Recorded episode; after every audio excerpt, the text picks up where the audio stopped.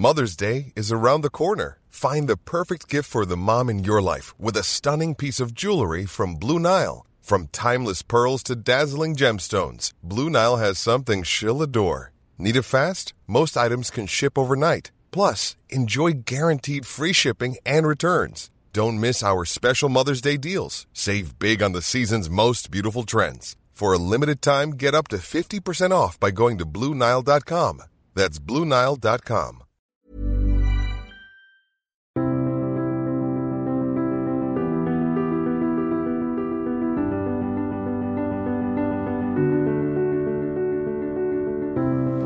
Bienvenue pour une nouvelle émission de Conflit. Merci pour votre fidélité. Vous pouvez retrouver bien sûr Conflit en kiosque avec un numéro qui est actuellement consacré à la guerre du droit. Et puis vous pouvez soutenir Conflit en vous abonnant, soit via notre site internet, soit via un numéro papier si vous en avez un entre vos mains. Alors cette semaine, nous allons évoquer à la fois l'actualité la plus immédiate, et l'histoire la plus profonde en nous intéressant aux minorités d'Orient. Et pour cela, j'ai la joie de recevoir Tigran Ligavian, que vous connaissez bien puisque c'est un des rédacteurs de Conflits, et donc vous pouvez le suivre dans les différents magazines euh, sur des articles se rattachant notamment aux questions du Moyen-Orient. Et Tigran Ligavian vient de publier un livre aux éditions du Rocher qui s'intitule Minorité d'Orient, les oubliés de l'histoire. Tigrani Gavian, bonjour. Bonjour Jean-Baptiste. Merci d'avoir accepté notre invitation. Alors, euh, je vais dire, cette question des minorités d'Orient va nous plonger évidemment dans une histoire extrêmement ancienne, extrêmement longue, et nous allons voir que minorité se comprend bien évidemment au pluriel et qu'elles ne sont pas toutes orientales, ou elles ne sont plus toutes orientales, puisqu'il y a aussi le sujet important des diasporas. Mais avant d'aborder ce sujet, euh, peut-être évoquons la, question des Kurdes, puisque c'est un sujet qui est important en ce milieu d'octobre 2019. On, parle, on reparle euh, des Kurdes, notamment dû au fait de euh, l'offensive des Turcs sur la région. les, Kurdes font partie de ces minorités d'Orient qui demandent un État depuis très longtemps, et pourtant on voit que euh, dans leur environnement immédiat, et vous l'évoquez d'ailleurs dans votre ouvrage, ils ont aussi participé euh, à des massacres, notamment euh, dans les années 1910.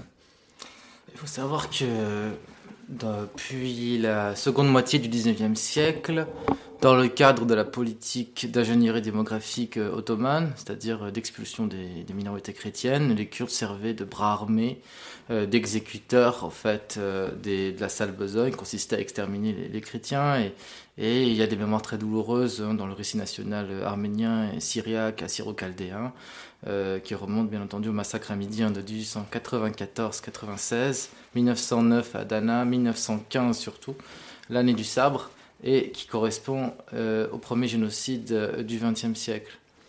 Parce que on parle beaucoup du génocide arménien qui est euh, largement médiatisé. Au même moment, euh, il y a un, deuxième massacre de masse qui pourrait d'ailleurs avoir également le nom de génocide, celui des Assyro-Chaldéens, où on est pratiquement à 250 000 morts. Les Assyro-Chaldéens ont été exterminés à huis clos dans la foulée euh, du génocide des Arméniens. leur zone de peuplement jouxtait donc les, les, frontières de l'Empire ottoman, de l'Empire perse. Euh, et il faut, il faut croire qu'il il souffre euh, d'un manque de visibilité, de, reconnaissance hein, de la part des grandes puissances euh, pour plusieurs motifs. Alors aujourd'hui, ce qui se passe euh, dans la région de, du Jaziré, le nord-est de la Syrie, euh, donc les, Syriens qui restent, euh, les Arméniens, les assyro qui, peuplent ce nord-est syrien, sont directement des, petits-fils de, rescapés du génocide. Alors quand, l'armée turque a, envoyé, a dépêché les, ces mercenaires djihadistes prétendument appartenant à une armée, libre syrienne qui n'a de, libre syrienne que le nom, cela a éveillé euh, beaucoup, beaucoup de traumatisme, euh, un climat d'insécurité, de peur, euh, de crainte de vide sécuritaire et de chaos. Alors, ce que l'on voit également chez la question des Assyro-Chaldéens, c'est que on n'en parle quasiment pas. Il y a eu cette grande exposition il y a maintenant deux ans à l'Institut du monde arabe consacré aux chrétiens d'Orient, avec plusieurs salles justement consacrée aux Assyro-Chaldéens, mais ça fait partie de ces minorités d'Orient dont on oublie quasiment le nom et l'existence. Ben, déjà parce que la diaspora assyro-chaldéenne est relativement plus récente, en tous les cas numériquement plus faible en France qu'aux États-Unis. Euh, les Assyro-Chaldéens sont héritiers d'une grande civilisation, un grand empire assyrien. L'église assyrienne euh, se distingue de l'église chaldéenne pour des raisons dogmatiques. L'église chaldéenne étant une église uniate euh, qui, au Moyen-Âge, donc, est en communion avec Rome, tandis que l'église assyrienne s'est considérablement affaiblie. Elle s'est affaiblie aussi pour une raison politique, étant donné que lors de l'éclatement de l'Empire ottoman, le partage, ça explique le partage de la région, euh, les Assyriens ont, été assez naïfs de croire qu'en échange d'une coopération militaire avec l'occupant britannique, en dépêchant des volontaires armés pour euh, contenir les, Kurdes et les Arabes, ils allaient avoir en échange un État qui lui soit propre, un État assyrien. Ils ont cru, on leur a fait miroiter euh, le chimérique rêve d'une renaissance assyrienne. Euh, tandis que les Chaldéens, ils ont payé le prix fort. Ils ont payé le prix fort puisqu'en 1933, donc deux ans après l'indépendance formelle de l'Irak, on massacre des Assyriens en Irak. Et euh, le peu d'Assyriens qui restent vont émigrer en Syrie, donc dans l'actuel Jésiré. Tandis que les Chaldéens ont joué la carte de l'État-nation irakien, la loyauté euh, au pouvoir local, quel qu'il soit, et ce qui explique leur, bon après jusqu'à l'époque de Saddam en tout cas, le fait qu'ils soient plus nombreux et structurellement plus forts.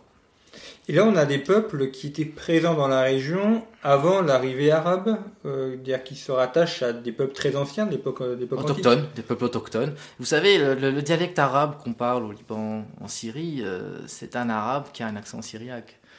C'est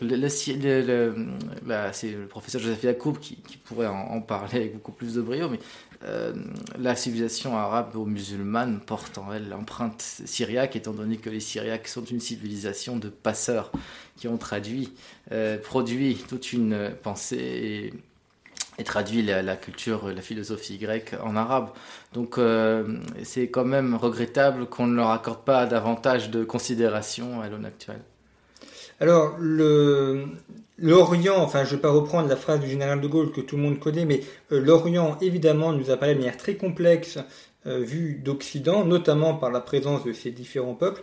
Le grand mérite de votre ouvrage, c'est de, présenter un petit peu tout ça de manière synthétique pour qu'on puisse mieux comprendre comment ça fonctionne, et notamment, et on y reviendra dans la deuxième partie de notre émission, euh, de présenter aussi ces minorités aujourd'hui, et pas simplement les minorités euh, à l'époque antique. Mais restons euh, dans cette époque antique.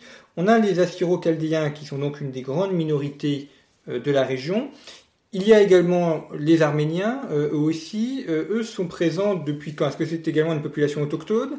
Est-ce qu'elle est arrivée ensuite par mouvement migratoire? La présence arménienne remonte au 1er siècle avant Jésus-Christ, sous le règne de l'empereur Tigrane II le Grand, qui avait euh, qui s'étaient affrontés, qui avaient conquis euh, des, vastes territoires allant de Saint-Jean d'Acre en Palestine jusqu'à la mer Caspienne. Cet empire éphémère, certes, a quand même euh, réussi à, tenir tête aux armées de Lucullus, le général romain, avant d'être écrasé par le général Pompée. donc la présence arménienne remonte quand même à l'Antiquité. Il frappait monnaie Antioche. Ensuite, vous avez le génocide. Mais avant le génocide, il y avait aussi une présence arménienne dans l'espace levantin, du fait de l'existence pendant trois siècles d'un royaume chrétien sur le territoire de la Cilicie, un, royaume allié des États latins. Et les Arméniens qui s'installent au 1er siècle avant Jésus-Christ, ils viennent de la péninsule arabique ou ils viennent de Mésopotamie, de, la Mésopotamie du plateau arménien. Ils viennent du plateau arménien. Alors, arménien, assyro-chaldéen, euh, il y a également euh, toute la... Syriaque, exactement. Alors, les Yézidis, justement, parlons-en, parce que euh, eux ont, plusieurs particularités. ils, sont, ils sont rattachés au courant musulman, mais ils ne sont pas vraiment musulmans. ils ne sont pas non plus arabes. quelle est leur, leur particularité propre? Il y a plusieurs récits concurrents concernant les origines des Yézidis, une religion syncrétique qui épouse plusieurs aspects de l'islam hétérodoxe, euh, quelques emprunts aussi du christianisme, et une religion qui a pour principal marqueur identitaire la persécution, étant donné qu'ils ont, eu à souffrir plus de 74 massacres de masse, génocide. Alors on leur prête de façon tout à fait hontée le terme d'adorateur du diable. Pourquoi? Parce qu'ils adorent, ils vénèrent un ange pan qui s'appelle Malek Taos, qui correspondrait, si vous voulez, à l'ange qui a régné sur le monde à l'époque de la création et qui a refusé de s'incliner devant Adam, devant le premier homme.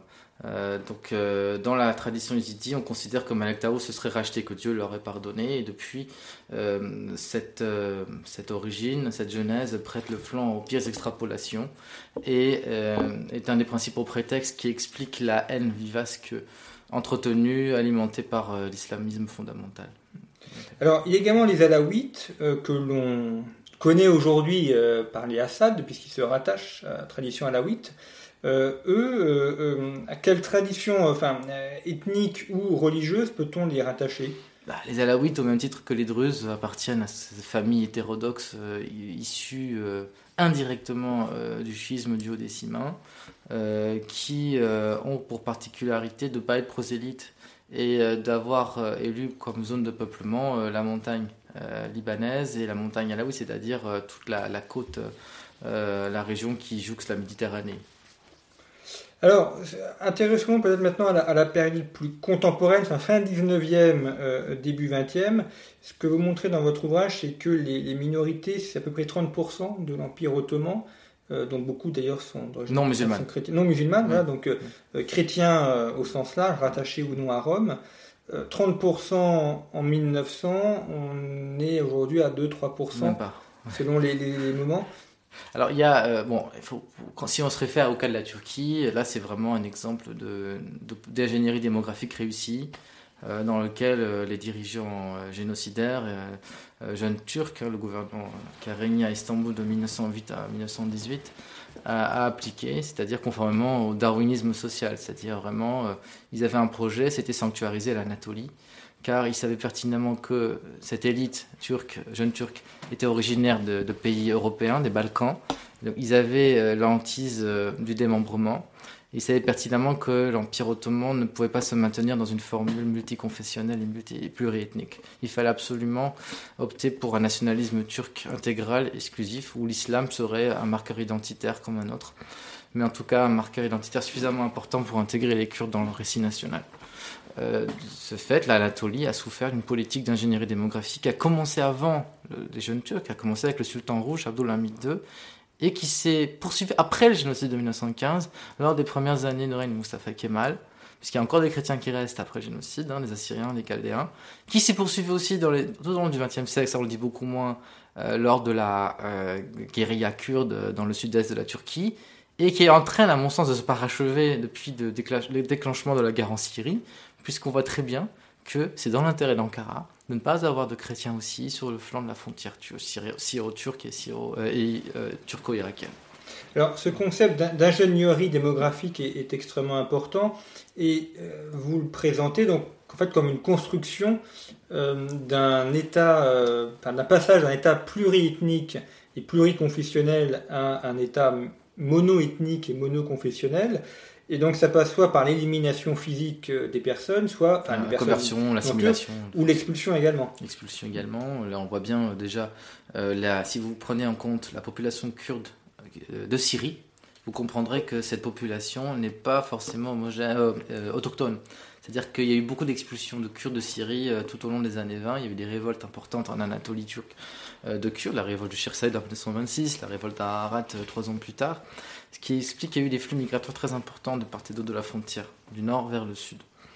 Alors aujourd'hui, euh, les Kurdes de Syrie qui se sont regroupés autour euh, d'une utopie révolutionnaire calquée sur, euh, sur la pensée d'un marxiste néo-marxiste américain, Murray Bookchin, caractérisé par le, le, confédéralisme démocratique, le municipalisme libertaire, le féminisme, le socialisme, a engagé une sorte, a créé, a mis en place une sorte de fédération du nord de la Syrie dans lesquels les Kurdes, euh, sur le papier, euh, ne seraient pas les seuls à euh, gérer les affaires courantes. Il y aurait une participation importante des autres minorités arabes, syriaques.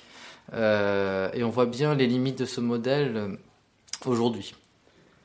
Alors, ce que vous montrez également, c'est que les génocides arméniens et assyro-chaldéens, ce sont des moments, mais comme vous l'avez dit, ça a été précédé de pogroms et ça s'est poursuivi au cours du XXe siècle. Donc on est sur un temps long de purification ethnique qui se déroule depuis les années 1900-1910. Même avant, même avant, parce que euh, deux historiens israéliens, euh, Benny Morris et Rantzeri, ont, ont, établi dans leur dernier ouvrage euh, tout à fait remarquable, d'ailleurs le titre est assez explicite, hein, un génocide de 30 ans, que les massacres hamidiens donc, qui se sont déroulés à la fin du XIXe siècle étaient de nature proto-génocidaire.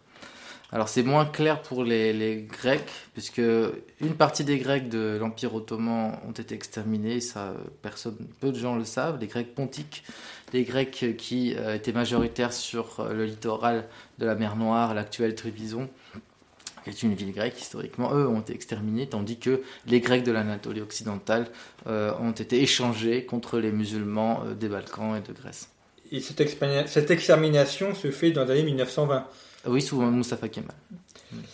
Alors, il y a deux pays que vous analysez particulièrement, le Liban et l'Égypte, euh, parce que ce sont eux qui aujourd'hui concentrent le plus de ces minorités d'Orient. Euh, commençons peut-être par l'Égypte, euh, les Coptes, qui sont les, Égyptiens d'origine. Coptos en grec signifie égyptien. Voilà, avant, avant l'arrivée des, des, peuples arabes, c'est aujourd'hui à peu près 20% de la population. Moins, égyptienne ou un peu moins. Évidemment, il faut toujours gonfler un petit peu les chiffres pour euh, donner plus de poids politique. Euh, on voit qu'ils sont dans une situation en Égypte qui est extrêmement fragile. Euh, d'un côté, tiraillé entre un nationalisme égyptien à la Nasser et de l'autre des frères musulmans qui eux, au contraire, mettent en avant la question de la primauté de l'islam. Bah, déjà, les Coptes d'Égypte représentent la masse critique démographique chrétienne d'Orient qui contredit le discours euh, des, chim des chimènes, qui, euh, des Cassandres, qui, euh, parlent d'une extermination programmée, enfin d'une disparition programmée. si, proportionnellement, il est vrai que la population chrétienne, que les populations chrétiennes d'Orient sont en, accusent une baisse incontestable, ils sont plus nombreux en, en, en chiffre absolu. C'est-à-dire qu'il y, avait, y a plus de chrétiens en 2019 qu'en 1920, beaucoup plus. ça, c'est important aussi à, prendre en, compte. Après, l'Égypte, c'est un pays qui n'a pas encore fait sa transition démographique, une vraie bombe à retardement. Euh, nous avons passé le cap des 100 millions d'habitants.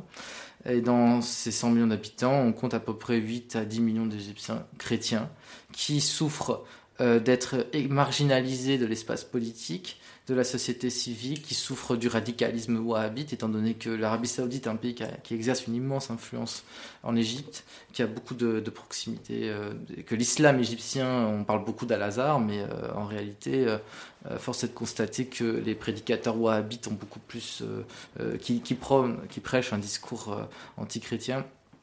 sont très influents. le berceau donc de ces Coptes, c'est la Haute-Égypte, donc une région complètement à la marge, complètement oublié, au même titre que le message de Medgiorno italien, c'est-à-dire qui a toujours été euh, sous-développé. Euh, d'ailleurs, j'invite vos, nos auditeurs à, se procurer l'ouvrage de Madame Mayer-Jaouen, qui est un ouvrage d'anthropologie absolument remarquable sur, la, sur les chrétiens coptes, catholiques, minorité dans la minorité de, cette haute Égypte. Euh, donc oui, ils ont cru à une solution d'intégration à travers la laïcité au début du XXe siècle, à l'époque où l'Égypte était en train de s'émanciper de la tutelle britannique. C'était le parti WAFT, qui était un parti laïque dont le drapeau représentait euh, une croix et un croissant. Mais ils ont eu à souffrir euh, de la, du nasserisme socialisant dans lequel les grands propriétaires coptes se sont retrouvés perdants.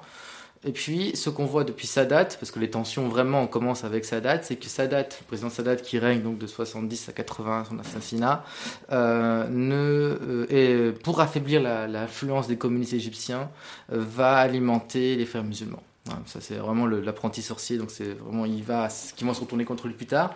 Mais donc pendant toutes les années 70, on assiste à une islamisation par le bas de la société égyptienne qui va se poursuivre dans les années 80, étant donné que en l'échange d'une relative neutralité sur le champ politique, le gouvernement égyptien leur accorde la rue, c'est-à-dire il leur accorde les services sociaux, les relais, ce qui va continuer à, accentuer, donc à marquer la radicalisation euh, de la société égyptienne.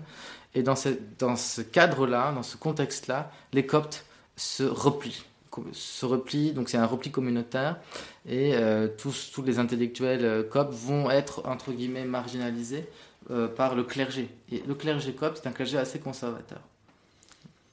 Et puis il y a le cas du, Liban, qui a longtemps été présenté comme un pays modèle mhm. de coopération ou d'équilibre entre voilà de convivialité entre les différentes communautés. Cela s'est brisé évidemment avec la guerre des années 80 et puis se poursuit aujourd'hui. D'ailleurs, on a figé la question démographique pour surtout ne pas évoquer. 1932. Voilà, depuis 1932 pour ne pas évoquer le poids des uns et des autres. Euh, le, Liban euh, est un petit peu à l'image de ce Moyen-Orient où les, minorités sont de plus en plus minoritaires et où la majorité prend le pouvoir. Le Liban est un pays refuge déjà, il faut le dire. C'est le pays du refuge des minorités persécutées de la région. C'est-à-dire que les, les, Druzes, les Maronites ne sont pas euh, ne sont pas autochtones. Il y avait à la place, là, dans le mont Liban, vous voyez, euh, à la base, c'était des chiites, par exemple, qui, vivaient. Donc euh, le Liban est un pays miracle, un pays message, pour reprendre les propos du pape Saint Jean-Paul II, qui aujourd'hui est profondément ébranlé, fragilisé, menacé dans, son, dans sa chair par la présence des réfugiés syriens. ça, c'est 90% des réfugiés syriens sont musulmans sunnites.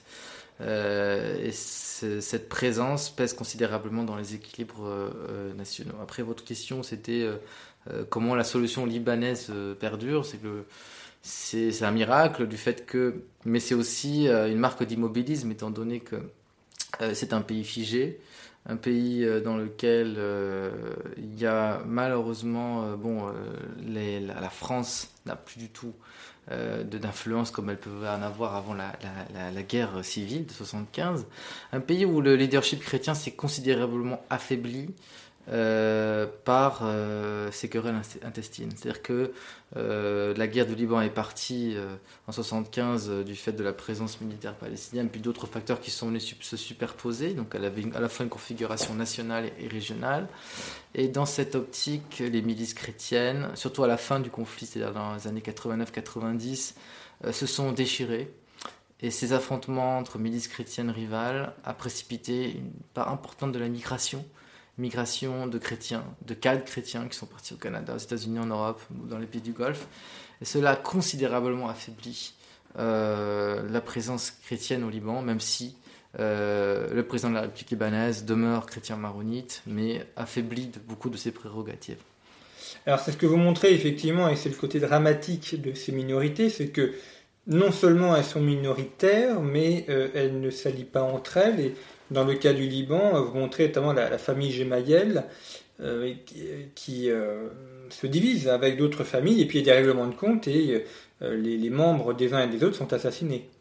Oui, vous avez, bon, c'est la configuration féodale du parti du Liban qui fait que vous avez des dynasties, des familles, des clans qui, qui se partagent, qui se succèdent, dynasties, qui héritent du pouvoir de leur père, de leurs oncles, de leurs grands-pères.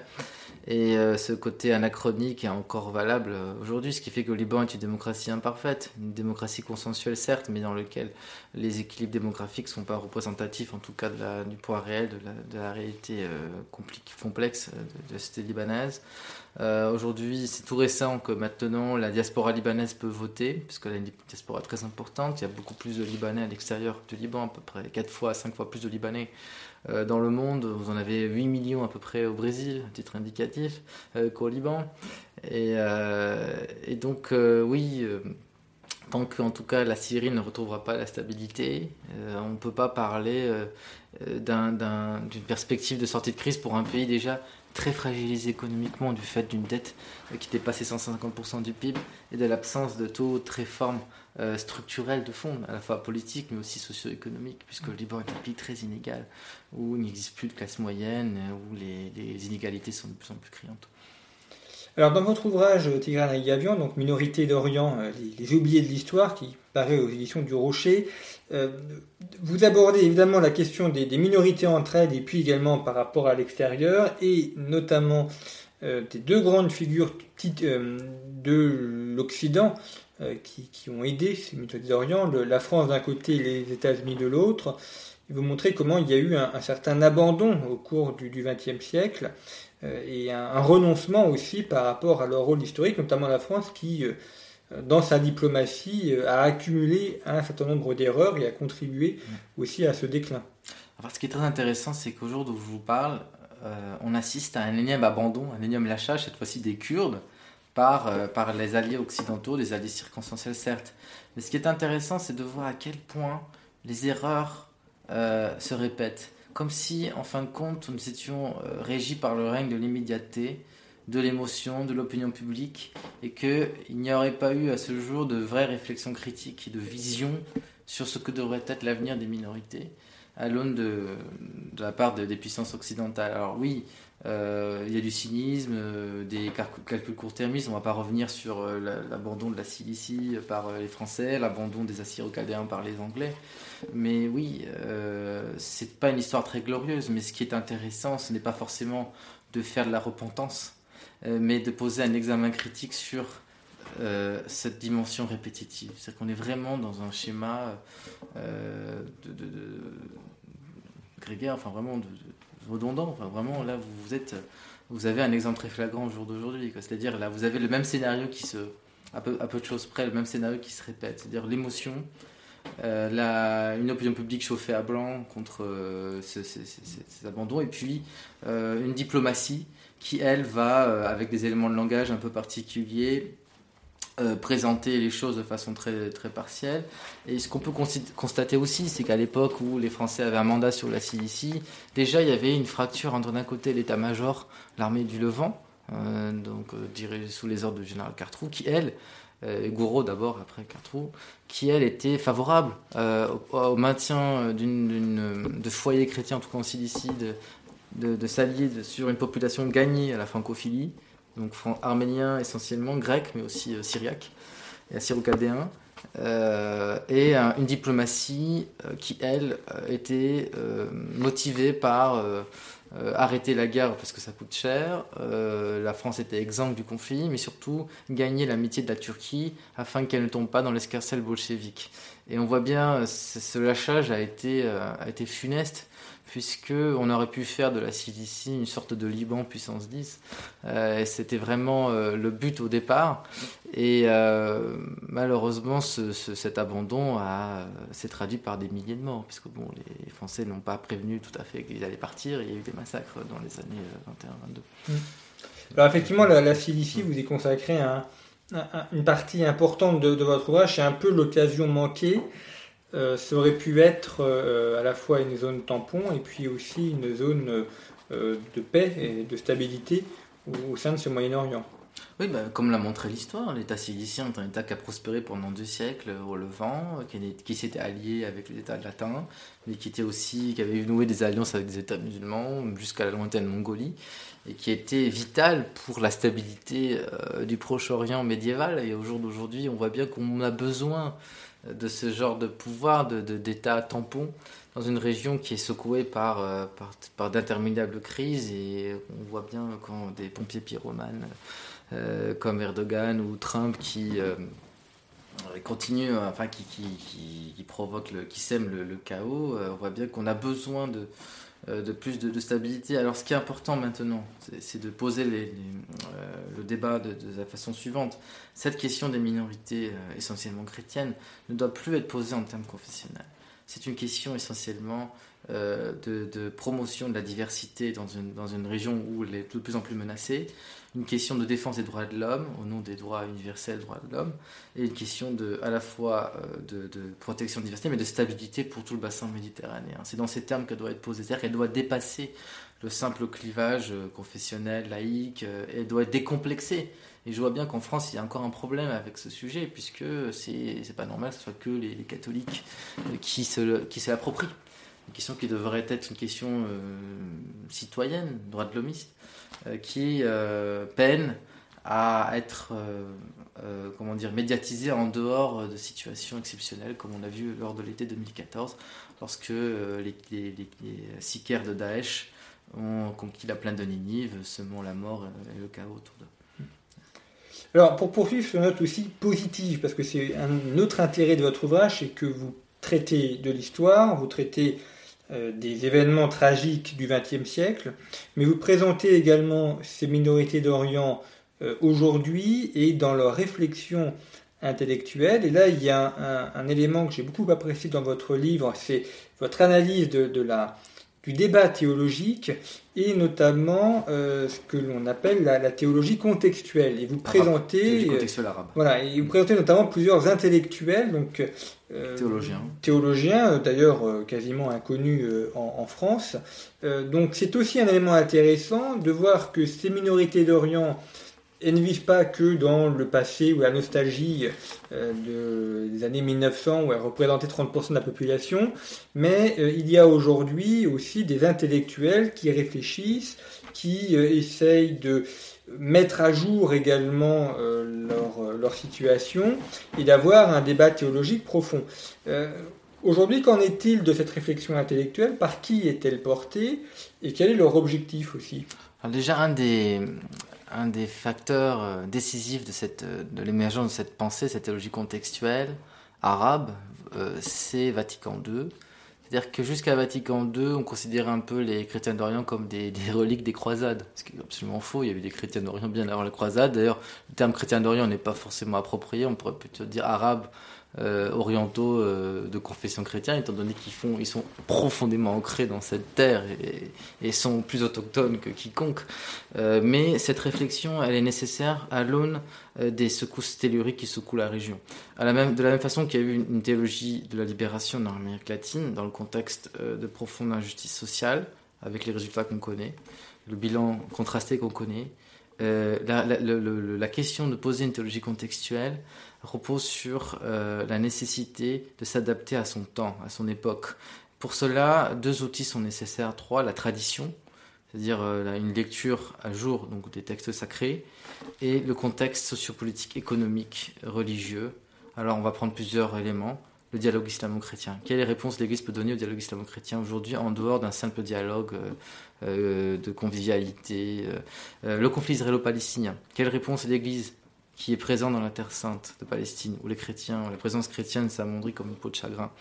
Euh, quel peut être le rôle, le rôle des chrétiens pour résoudre le conflit israélo-palestinien? Cette théologie contextuelle doit parler aux chrétiens de la région et apporter euh, des, des, euh, des, pistes de réflexion pour pérenniser leur présence, mais aussi pour en faire pour faire de ces minorités euh, qualitatives, puisque quantitativement parlant, ils sont moins, nombreux, euh, une, un élément vital de, convivialité et, surtout se projeter dans l'avenir. Alors on doit beaucoup euh, aux travaux de plusieurs personnalités absolument remarquables qui vont commencer leurs travaux dans les années 60, encore une fois à la faveur de Vatican II. Joachim Mubarak, pour ne pas le citer, qui était un éminent théologien maronite, qui lui, en fait, a beaucoup vécu en France il est mort à Montpellier, il enseignait l'arabe en France, euh, était un, prêtre maronite un petit peu à contre-courant de son église, euh, euh, un peu, on va dire, conservatrice, sclérosée, parce qu'il revendiquait l'appartenance de, l'église de maronite non pas à l'Occident catholique, mais à Antioche? Et c'est vrai que la racine, la matrice de toutes ces églises d'Orient, c'est Antioche. Antioche qui est le berceau de la chrétienté, qui est aujourd'hui sous occupation turque, depuis que la France a rétrocédé le Saint-Jacques d'Alexandrette en 39, hein, sans consulter les chrétiens. Il faut le dire. Et donc les églises d'Antioche, c'est le rameau commun à toute cette mosaïque, à peu près toutes les Grecs catholiques, Grecs orthodoxes, les Maronites, euh, même les Syriaques se revendiquent du siège d'Antioche. Et donc c'est important de, revenir à ça pour se réapproprier son histoire. donc il s'agissait pour tous ces théologiens d'intégrer les chrétiens dans l'arabité, dans l'espace arabe, mais dans, mais dans cette cette Antioche céleste, dont la, spécificité, ce n'est pas la grandeur byzantine, hein, c'est pas le faste byzantin ou le, césaropapisme romain, c'est la kénose en termes grecs, c'est-à-dire la souffrance, l'humilité extrême. C'est l'image du Christ souffrant sur la croix, martyr, martyr vainqueur, mais qui, euh, est dans l'humilité la plus, extrême. Et c'est une parole qui, à mon sens, fait sens, qui est vraiment très très marquante, puisqu'on voit bien que ces églises d'Orient n'ont jamais régné. Elles n'ont jamais été, à part quelques exceptions près dans le cas de la montagne libanaise, les chrétiens n'ont jamais exercé un pouvoir euh, politique dans l'espace moyen-oriental.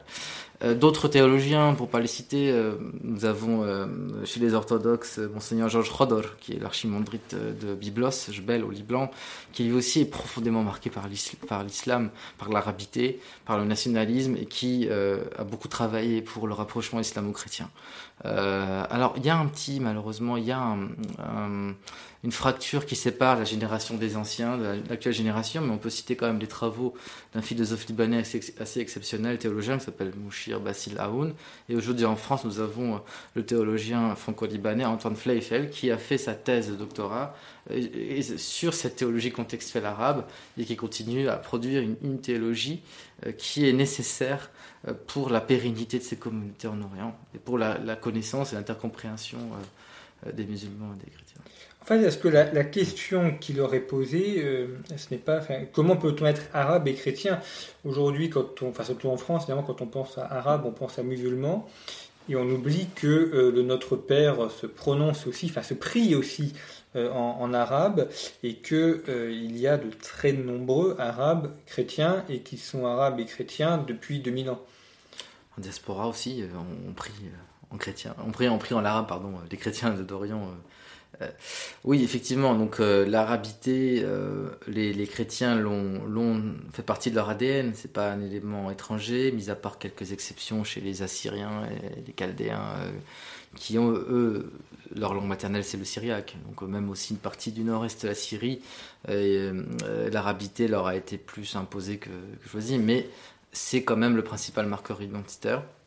Donc euh, les chrétiens ont joué un rôle euh, tout à fait euh, significatif dans la renaissance de la culture, de la littérature, des lettres arabes à la faveur du mouvement de la Narda, donc, qui a commencé à la fin du 19e siècle. Le mouvement de la Narda, la renaissance, la renaissance, qui veut dire renaissance en arabe.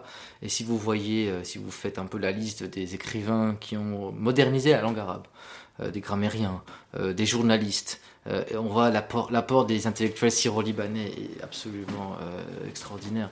La presse égyptienne euh, était gérée par le quotidien Al-Ahram, était fondé par des chrétiens de, Syrie, du, Liban. Donc les grands écrivains comme Georges Zaidan étaient chrétiens. et c'est un héritage que peu de gens ont conscience. C'est-à-dire que malgré leur poids numérique faible, euh, ils ont contribué à moderniser euh, la, culture arabe et à trouver un, un modus vivendi euh, alors l'autre argument, enfin l'autre exemple, c'est le nationalisme arabe, c'est-à-dire que la formule laïque était une, manière de, mettre de côté les particularismes religieux, et on voit bien que le mouvement national palestinien dans les années 60 et 70 était en grande partie fondé, dirigé par des militants chrétiens euh, très majoritairement de rite grec orthodoxe ou grec catholique, qui eux étaient farouchement hostiles euh, au choc des civilisations et, euh, prétendaient aspirer à une Palestine démocratique, laïque, multiconfessionnelle. et c'est aussi un, héritage que, peu de gens ont conscience au jour d'aujourd'hui. Le fondateur du parti Baas, qui a régné en Syrie et en Irak pendant des décennies, était lui-même grec orthodoxe. il en va de même pour tout un pan de l'intelligentsia euh, qui euh, a essayé d'élaborer un nationalisme arabe euh, inspiré par Renan, par la pensée occidentale et, le Coran. Alors, pour terminer, peut-être, puisqu'il nous reste quelques minutes dans cette émission, terminons par la question de la diaspora. Elle est évidemment importante. Une grande partie de ces minorités d'Orient sont aujourd'hui en diaspora que ce soit à Chicago aux États-Unis ou euh, à Sarcelles euh, en France. Euh, la question qui est posée, c'est comment fait-on quand on est membre de la diaspora d'une de ces communautés et qu'on est né par exemple aux États-Unis, comment fait-on pour conserver un lien avec son peuple, avec son histoire et avec sa terre? Déjà, la diaspora ne doit pas forcément être considérée comme un accident, comme une tragédie, une dispersion irrémédiable. La diaspora peut être aussi à l'aune du XXIe siècle, des nouvelles technologies, de l'information et de la communication, une chance de créer un nouveau lien transnational. Et c'est ce qui est à l'œuvre quand on voit la floraison de nouveaux médias satellitaires, euh, de grandes chaînes qui émettent euh, en Suède notamment, en Allemagne, aux États-Unis. les Assyro-Chaldéens sont très bien, les Syriaques sont très bien intégrés en Suède et, produisent euh, des médias, euh, une presse, euh, une vie associative dynamique, des clubs sportifs. Et tout cela contribue à une sorte de renouveau identitaire en diaspora. les Arméniens, eux, l'ont fait bien avant, hein, à partir des années 20, puisqu'il y avait une volonté de, de rester... Il y avait une conscience que l'exil n'était pas temporaire qu'ils ne pouvaient pas retourner donc dans leurs foyers nationaux, dans leur patrie historique. Et on a l'impression que c'est un petit peu ce qui est à l'œuvre pour les autres communautés d'immigration plus récentes. Donc médias transnationaux, les enseignements de la langue sourette néo-araméen, de l'arménien en l'occurrence, et aussi, aussi lobbying politique, c'est-à-dire combattre, euh, enfin participer à la défense des droits des minorités opprimées à travers les relais institutionnels, à travers les, euh, le, tissu associatif. Et sur ce plan-là, euh, on peut constater une incontestable vivacité. Eh bien, merci beaucoup, Tigrani Gavian, d'avoir évoqué avec nous ces minorités d'Orient. Je rappelle votre ouvrage, donc Minorités d'Orient, des oubliés de l'histoire, paru aux éditions du Rocher. Euh, dans les anciennes émissions de conflit, euh, vous pourrez trouver d'autres euh, émissions qui se rapprochent de ce thème, alors notamment une émission que nous avions fait avec Tigran et Gavian consacrée à la diaspora arménienne, pour aborder et approfondir également ce concept de diaspora à travers la question arménienne, et puis également une émission avec Florian Louis sur le Moyen-Orient de 1876 à nos jours, une autre émission avec Olivier Hahn, qui est professeur à Saint-Cyr, sur la réception du Coran en Europe, euh, du Moyen Âge jusqu'à l'époque contemporaine. Et puis je vous rappelle donc Conflit, euh, un, dossier consacré à la guerre du droit que vous pouvez retrouver en kiosque jusqu'au 1er novembre. Au 1er novembre, il y aura un autre numéro. Et puis, euh, si vous appréciez ces émissions, si vous appréciez Conflit, eh bien, euh, faites-le savoir, diffusez-les sur les réseaux sociaux ou à vos amis, et puis abonnez-vous. C'est le meilleur soutien que vous puissiez nous apporter. Merci pour votre fidélité et à bientôt.